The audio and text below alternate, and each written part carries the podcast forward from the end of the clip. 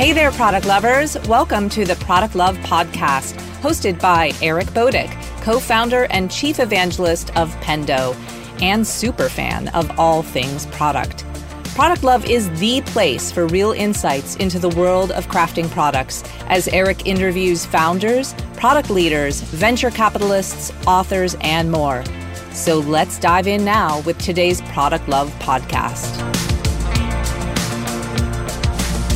Well, welcome, lovers of product. Today I am here with Brett Queener, general partner at Bonfire Ventures. Brett, thanks for being here. Why don't you kick it off by giving us a little overview of your background? You know, as you can tell by well, you can't tell visually because it's a podcast, but you can tell by the whiteness of the beard. It's a long and storied background. Kidding.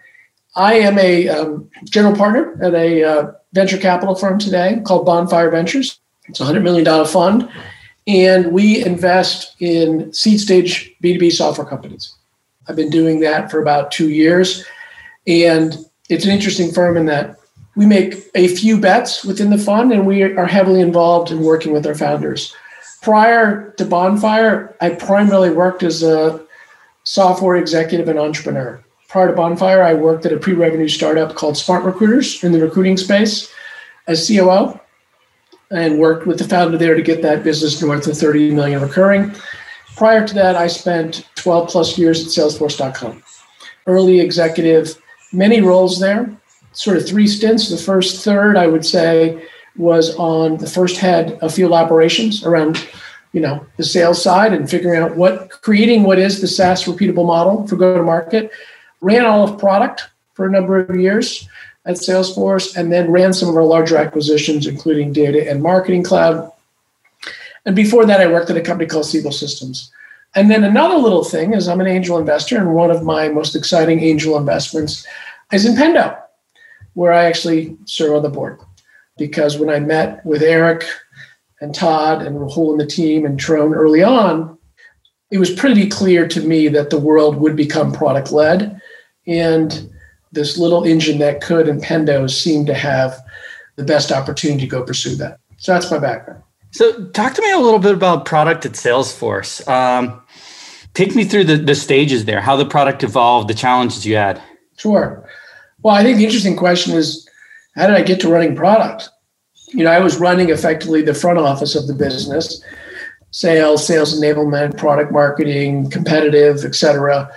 Primarily when we were, you know, 2006, 2007, we still were primarily a mid-market SFA company. We probably had 50 engineers max, very few front-end engineers. And I remember a conversation with Mark Benioff and was like, well, what do you want to do next? I was like, ah, you don't really need me.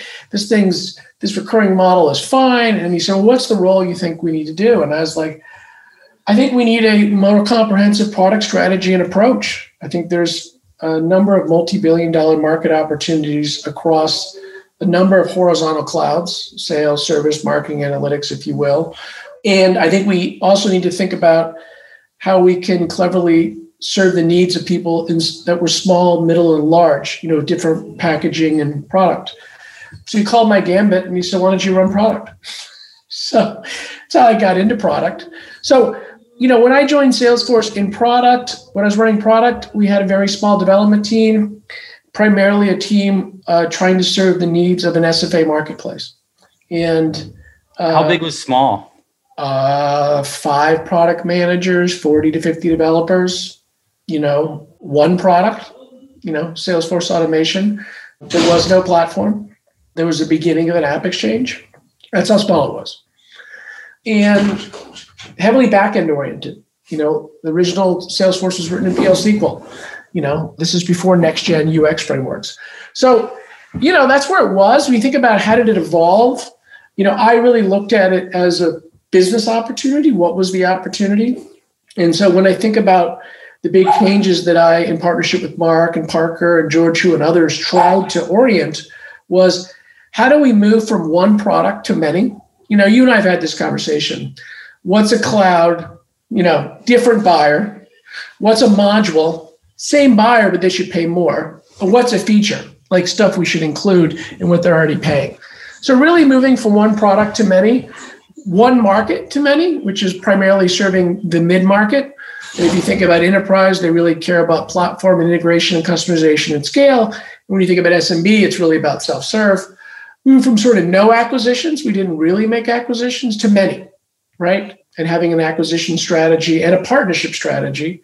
Moved from no app exchange to a formal app exchange where you know we unearthed the platform that people would build on. And through all of that really how did product evolve in terms of what did it mean to be a product manager? And I, it moved from being somewhat of an inbound role and, and pretty good on product marketing. I mean, salesforce had world-class product marketing. Obviously mark's probably one of the best product marketers ever to really more of a gm role you know, I've seen some scuttlebutt online or PM or product people GMs, and I, you know, honestly, I believe that they are. If you are moving from one motion to many, and I think that it is the role of a product leader to be a general manager of that business and basically explain how they're going to drive more revenue, i.e., either more new business, more expansion, or better retention. And I believe it's their job to try to excite and energize you know the go-to-market teams that usually be horizontal in marketing and sales to pay attention to them so you know really strong business leaders that would be held accountable for the success of those product lines even though very few direct resources work for them it's a long answer to a short question but i guess there was a lot of change yeah, no, the, there's a lot to dig into there. So let, us start with the first thing I wanted to chat a little bit about. So you move from go to market over to product. And I imagine that worked in large part because you're building something for yourself. Is that correct? Well, I mean, the interesting thing was I was a dork in high school. Like I went to Atari camp and I coded in BASIC. So there was very much sort of a, a product person within me. Look, I think it helped in that I was a target buyer. It also helped that my prior experience at Siebel, it wasn't unclear to me which of the existing horizontal markets we're basically not paying attention to cloud, right? So we were in SFA. I had known that Siebel had made most of its money from call center and analytics. So, you know, I was like, we need to go into the contact center. We need to go into analytics. So it didn't take a genius uh, to say to do that. I would say it most worked because I think I was able to attract killer people. And you've worked with me in the past you know, find the right way to get them motivated to say that they can go take that hill. Because it's tricky. You know, a product manager at most manages maybe a few product managers. In some orgs, maybe PM has design. But you don't run dev, you don't run QA, you don't run sales, you don't run marketing, you don't actually run anything. But if you're told you need to go make this happen, you, you kind of need to create, if you will, these individual cooler personalities. And so I think, you know, in Salesforce, it was growing so fast that it was very easy to hire terrific people and give them a long runway. So that's another thing to dig into. One of the things you talked about was moving from one product to many. Talk to me about when, you know, like when companies should make that decision because there's a risk of them doing that too early and fragmenting focus, right? So when, when's the right time to do that and what challenges are they likely to see in doing it? You know, these are conversations we have at Pendo, right? In my mind, the first question I would ask myself is Is it the same rep or is it a different rep? So if early on you're like, I sell widget A to customer type A, and you're like, oh, I've created widget B. And I'm like, can you sell widget B to A? No, I got this brand new customer I've never talked to, marketed to, or sold to, or service. We're going to go sell it to them. I'll be like, whoa, whoa, slow your roll. And so in my mind, one, there should be enough critical mass of you selling the first product that you've been selling into an existing customer. You should have had enough success that the, the product is somewhat sticky within that, such that you are able to sell within that account. It may be a different buyer within that account, but it's sort of it's either another product to that buyer or a buyer either upstream or downstream from your buyer that it's it's kind of a natural extension to go sell whatever that product is. And so that's kind of what I evaluate first, which is is there one enough critical mass that it could be successful? Two, have you, you know, have you built a strong enough motion of what you were selling? Like don't go start, do something kind of interesting, and then start to your stride and then move off of that. And I also think to some extent it comes down to where you are from a resource perspective, right? You know, if you're Series A, Series B, uh, even though those are different in today's terms how much money and how you know often getting, like until you get to some level of critical mass where you can put some resources on a you know a second product or a second market, don't waste your time. I'm not a big fan of experiments. And so, what's that critical mass from an employee standpoint or a fundraise standpoint or a revenue standpoint? I mean, I would think those would be kind of the, the different metrics, maybe. In my mind, you should be able to get to 10 million in revenue in software selling product A to buyer A. Okay. I think you should be able to get to 20 to 25 in selling product A to buyer A, but where buyer A is in a different size company. So, you know, you might sell 10 million of your product to somebody in mid market. All right, you should be able to get to 10 million. The next motion is let's go sell up market or down market or in a different region. So generally, you should be getting, in my mind, a 25 to 30 million of recurring revenue uh, before you start considering like product two, in my mind. That being said, where I would say it's differing is if you are creating a brand new category and there's a lot of noise and it's unclear where the nucleus of the buying power is going to end and there are other competitors sort of coming at your market from adjacent buyers it makes sense in those situations to stretch a little outside of your normal buyer. Is the only one area where i kind of go huh. But look i'm a big fan of aligning resources you know across your organizations against clear missions but you know these are conversations you and i have often about all the opportunity Pendo has with adjacent buyer and adjacent markets, but how do we make sure that we do a really good job in the markets we're in and making sure that customers are super excited and passionate before you move on to another market? Yeah, and I, I, think we talked about moving not only from one product to many, but probably answered moving from one market to many because that's that's intertwined in, in a lot of ways in, in most companies, right? Yeah, I mean, what's interesting, what I say is different from 10 years ago or like 15 years ago, be like, I got a software company, it's an enterprise software company, it's a little complex, it's more platformy, and I'm going to go hire a band, an army of seven people, like an IBM six headed sales process to go sell this thing. Or I'm freemium, and you're kind of one or the other. What I would say now is that I don't think any successful software company is successful without a product that's easy to use, that buyers sort of fundamentally understand regardless of the market that you serve. So, you know, historically, you would see people in enterprise be like, oh, we got to create an SMB product. I'd be like, folks, that's going to be a bit tricky. Or a, a SMB product saying, I'm going to go conquer enterprise, you know, and then run into their first like enterprise SLA requirement or some list of 100 custom features that, you know, a large bank wants. So that's, you know, what I think. I, I think entering new markets, the other interesting thing is, especially when people go into new geos or a brand new market. Let's say you're an SMB company, you want to go into enterprise, or let's say you're in the US and you want to go to Europe. There's a minimum critical mass of people that kind of need to own launching and running that to make it successful. And absent that, kind of don't bother, you know?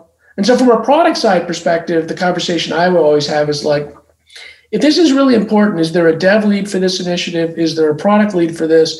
And is there a product marketing lead for this? And if the answer is no, then it's not that important. So don't waste your time on it until it's important. So a couple things. Uh, I've got a lot of questions still from this one answer, but small business to enterprise, enterprise to small business, which is harder, moving up or you know having a strong enterprise product and, and uh, moving down. Moving down is far much is much much harder. And why is that? DNA. Enterprise is custom. Enterprise implies we have a lot of resources and a lot of people to go explain to the customer and sell the value and service and the rest of it.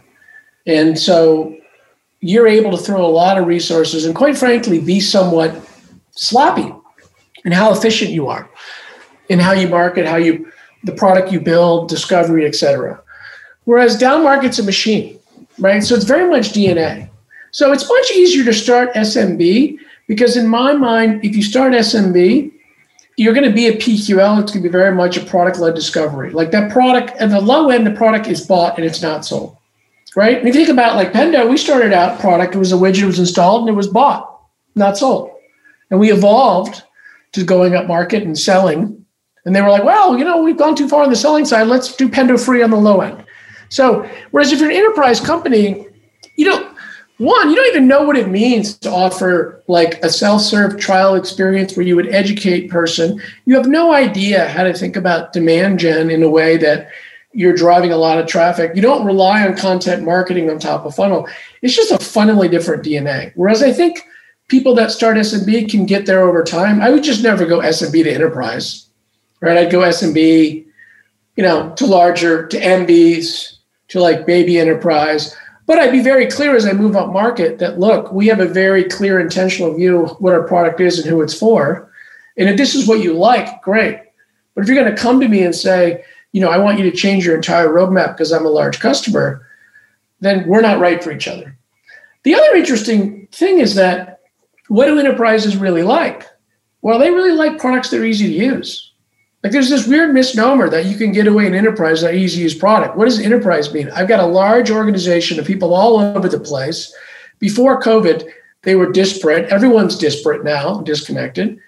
Uh, the amount of training to go get these people to use it and the rest of it is a mess. So the fact that if you can stick as you move enterprise as an SMB company to keeping your product easy to use, but backed up by a platform that supports what I call the ilities, you know, reliability, scalability, security, you know, whatever, then you have a chance of winning. But I can't think of an enterprise company that's been successful in SMB. I mean, literally cannot think of one. No, nothing pops quickly into my head. I, I know my listeners are probably going to tell me. I mean, maybe Tesla. You know, they started out with, uh, you know, the Lotus Elise, you know, whatever it was, the coupe, you know, down to the Model Three.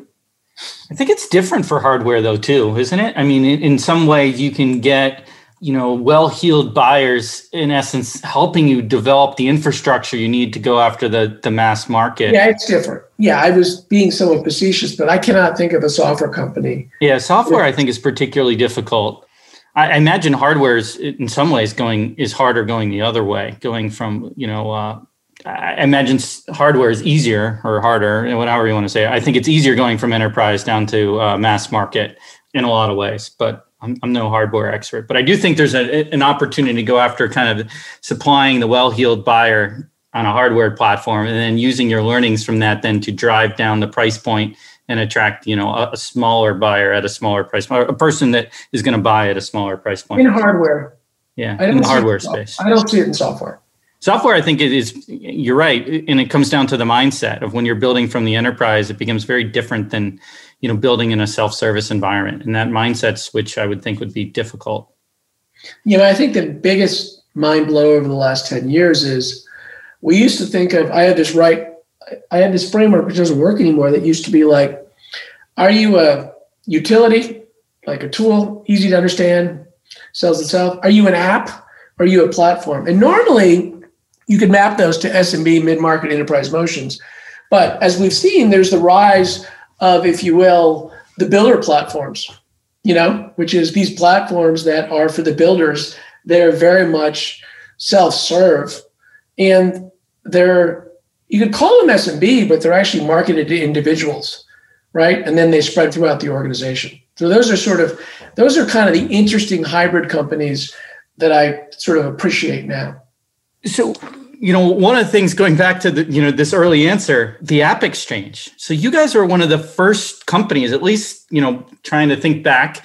Uh, and I, I know I was in the industry at this point, but it was a little while ago when you did that at Salesforce. You were kind of one of the first companies that really created an app exchange, and that was different than just partners. It was a, a, a different approach to business. Talk to me about the thought process that led you guys to kind of invest so heavily in an app exchange. Look, a lot of this had to do with Mark's vision, which is platforms win in the end. But at a high level, we had X amount of resources. There was only so much product that we were going to build. There were only so many categories we were going to enter in. And so there was a clear set of capabilities and features that we weren't going to build.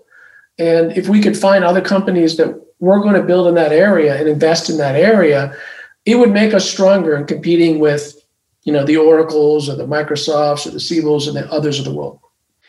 The second thing is when we looked at churn and retention across our segments, the number one indicator that a customer would never leave us was the number of API integrations they had done. So if Salesforce was integrated into an email marketing solution or a quoting solution, et cetera, it was clear that they had moved from Salesforce being a contact management or a forecasting tool that they hoped their reps would managers would use to this is what we're running our business on. And then third, you know, we really believed in the value of what I would call the app form or platform. You know, Salesforce was not we were not in the business of trying to compete with AWS or Google from a hardware infrastructure in the cloud. But at the end of the day, we looked really at the citizen developer. Like we looked at the what we had seen with sales ops people that before using Siebel were miserable. And there was Salesforce where, you know, they became heroes. If you ever gone to a Dreamforce, that energy's there. But what were they able to do? Without IT, they were able to build their own dashboards. They were able to build their own processes. They were able to customize their own fields, right? And so the idea is if we could allow them to extend that and build any apps, whether you wanted to build it internally or third parties wanted to build on it, then we knew down the road we were going to be a lot stickier. So that was the thought process at the time. But it wasn't like we were all saying, yeah, we got to do this. I, I remember offsites where people like forecasting doesn't work. We need PRM. And Mark would be like, eh, no, we need to invest in the app exchange. And it was tricky, like manage packages and how do we enable others to go do it. But we had to stick with it. But I still remember going, trying to help some of the early companies on the App Exchange to raise venture funding. And the VCs would be like, why would I invest in this company that's building on top of a, these were native, you know, we evolved with native apps where you could build natively. They're like, why would we invest in companies that are built on top of a closed ecosystem like Salesforce? We're like, well, you clearly don't understand, you know, how we forecast this business. So I'm glad to know that some of those investors were proven wrong, and those that bet very early on those, you know, are considered some of the best SaaS investors today. Yeah, I can imagine that is validating. So, acquisitions. You know, you talked about moving from no acquisitions to many at Salesforce. Talk to me about the thought process that went into starting to buy other companies. Now, you have a, in some ways, maybe a natural pool of potential acquirees because of the App Exchange, but also in some ways a conflict there so talk to me about the process at Salesforce and then maybe talk to me about your advice for for product people right now that like the idea of doing acquisitions, maybe a little bit too much. You know me. I'm a framer. So if we have a clear frame around in product, around these are the markets that we serve or aim to serve, these are the buyers of who we serve, and this is what they expect of us at least within sort of the next 24 months, what is it that we can deliver ourselves? What is it we could partner? And then what would it make sense for us to buy? Then, against that frame about what to buy, you know, really in my mind, are you buying revenue? Like, am I buying a go to market? I want to go after a adjacent buyer. It would take me a while to build into that area and they know how to sell to this buyer and they have some go to market motion. I'm buying sort of a business unit. Those are much harder to buy, actually. Or am I buying a team that comes with core expertise in a product they haven't figured out go to market and it's going to accelerate what I'd hope to build over the next 12 to 24 months? You know, I think the biggest challenge and the thing that people underestimate the most about acquisitions is what it takes to integrate them and your ability to retain talent. I think it is different now than it was shit, 15 years ago. Because 15 years ago, you had monolithic architectures that you bought a company. This is before like service buses and you know service architectures. And so often you had to rewrite stuff in your core code base, which was hard and it was hard to keep developers who were innovating that you bought to go do that. And so that's, you know, that's how I think about it. But in my mind, if you believe that it will allow you to accelerate a roadmap that's really important to you, if you believe that would allow you to accelerate or ease entry into a new market you're not into, it's something to evaluate. The big thing that we did at Salesforce is we kind of did, they were kind of expensive, but they're acquihires. We did acquisitions often just to get great people and bring leaders in. Look, I think in my advice to product people, if you're buying another company before you're like 20 million in revenue, I don't know. Seems a little early to me. So I don't I don't have a magic eight ball, but I think at the end of the day, you need to be very clear about what is it you're trying to achieve in product, who you're trying to serve. And then when you're thinking about doing an acquisition, just make sure the narrative makes very good sense about why it's going to accelerate, you know, what you're trying to do. And, you know, never, whatever your estimates are, what it takes to integrate a company, double it. Yeah, I think that that's good advice, especially on the integration side. It's going to be a challenge, not just from a product in an architecture standpoint, potentially, but from a cultural standpoint, right? And people underestimate some of the people issues in integration. Yeah, that I mean, acquisitions early are tricky because of culture and energy. And ideally, if you buy a company, you know, if you're doing an acquihire or you're buying somebody before they hit whatever IPO they thought they were going to do or the rest of it, and it's not like a huge windfall for all the employees, like it's got to be important enough that that founder of that company can say back to the founders, I fundamentally believe that the mission we're on is going to be accelerated by being bought by this company. And I believe that your individual roles and your level of learning and development is going to accelerate. If you can do that, it's great. If that's not the case, I don't know. It's a bit tricky. Yeah, yeah, I would second all of that. Talk to me about the role of product management. Like we, we talked a lot about, you know, your experience there. Talk to me about the role and how it's shaping software today. Yeah, you know, I'm tough on this, right? I think in the companies that I work with, the head of product is as or more important than the head of revenue. Clearly, I believe in product led, right? And part of that means that your potential buyer knows far more about your product than you want them to before you actually have your first sales conversation. And so, if that's the case, who's responsible for owning your product and making sure that what they know or experience is exciting to them is super important. And so, like, your product can't, I mean, not only can it not suck, it's got to be great. And so, I think great CPOs are becoming impossible to find. Like, the two hardest things to hire right now are a great CMO and a great CPO. And so, why? And this is back to like, what do I think the role of product management is? Look, I'm very much in thinking that a product manager's job is to basically define, nail, and own the product's rational and emotional identity, right? And what I mean by that is rational is okay, what does this product do and why does it have value? So somebody should pay attention to it. And is a vitamin versus a painkiller. Emotional is like, are you solving a core problem for this individual in a way that they will go out of their ways to promote your product to others, right? Like, you know, Pendo pushes, you know, eNPS and the rest of it. So, second, they need to architect and align the entire organization around an effective roadmap and resource plan like this is what we're doing this is not we're doing. Are we all engaged in it? Because it ties back to this identity.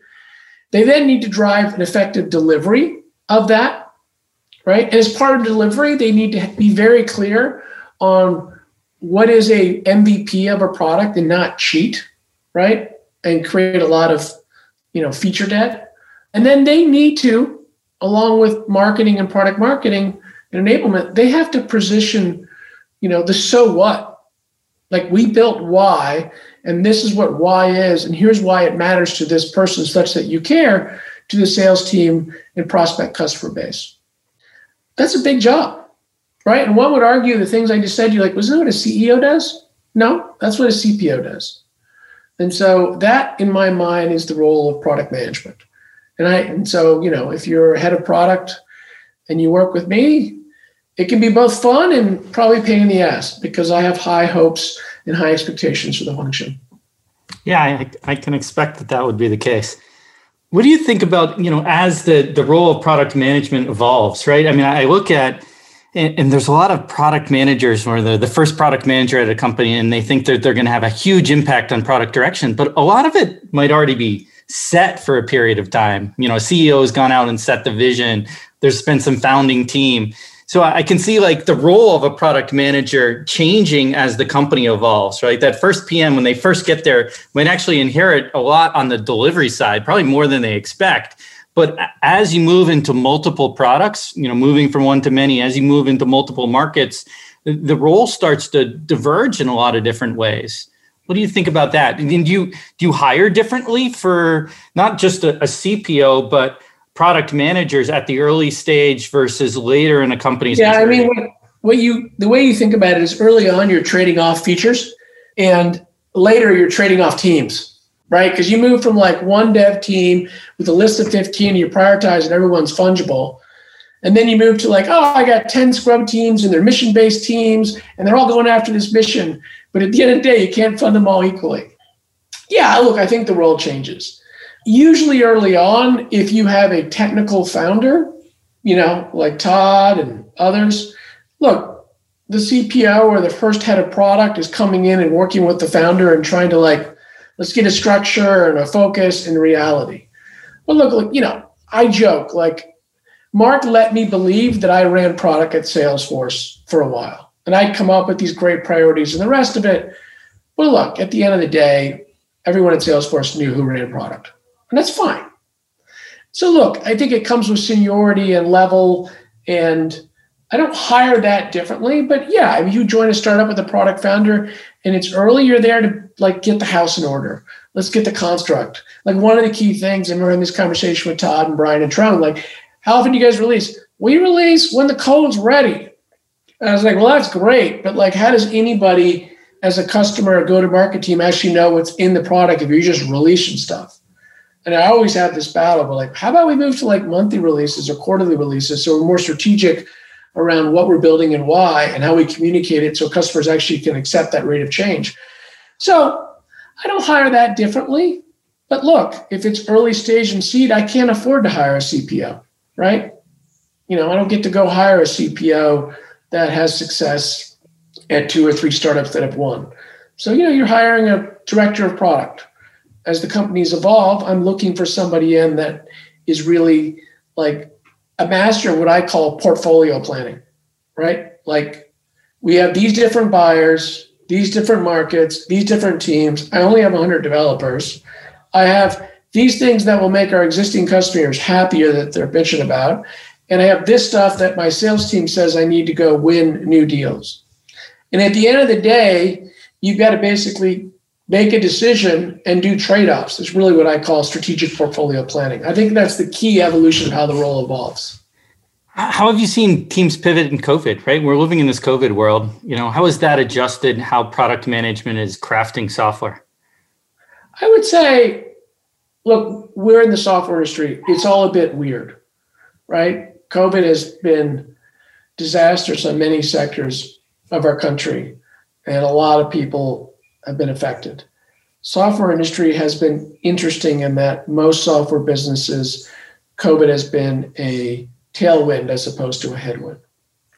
That being said, what I am seeing and where I'm guiding product teams on is one, let's make sure as it relates to existing customers, we understand where they are from the ENPS perspective, and let's make sure we retain them right? So really thinking about what is it we're going to go do that's going to increase our net retention.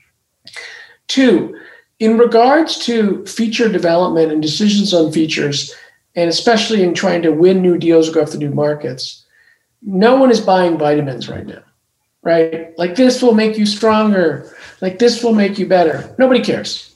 I think we just get to the point, and at the end of the day, is this a are you building a painkiller or not? So unless you can explain to me like I've built this.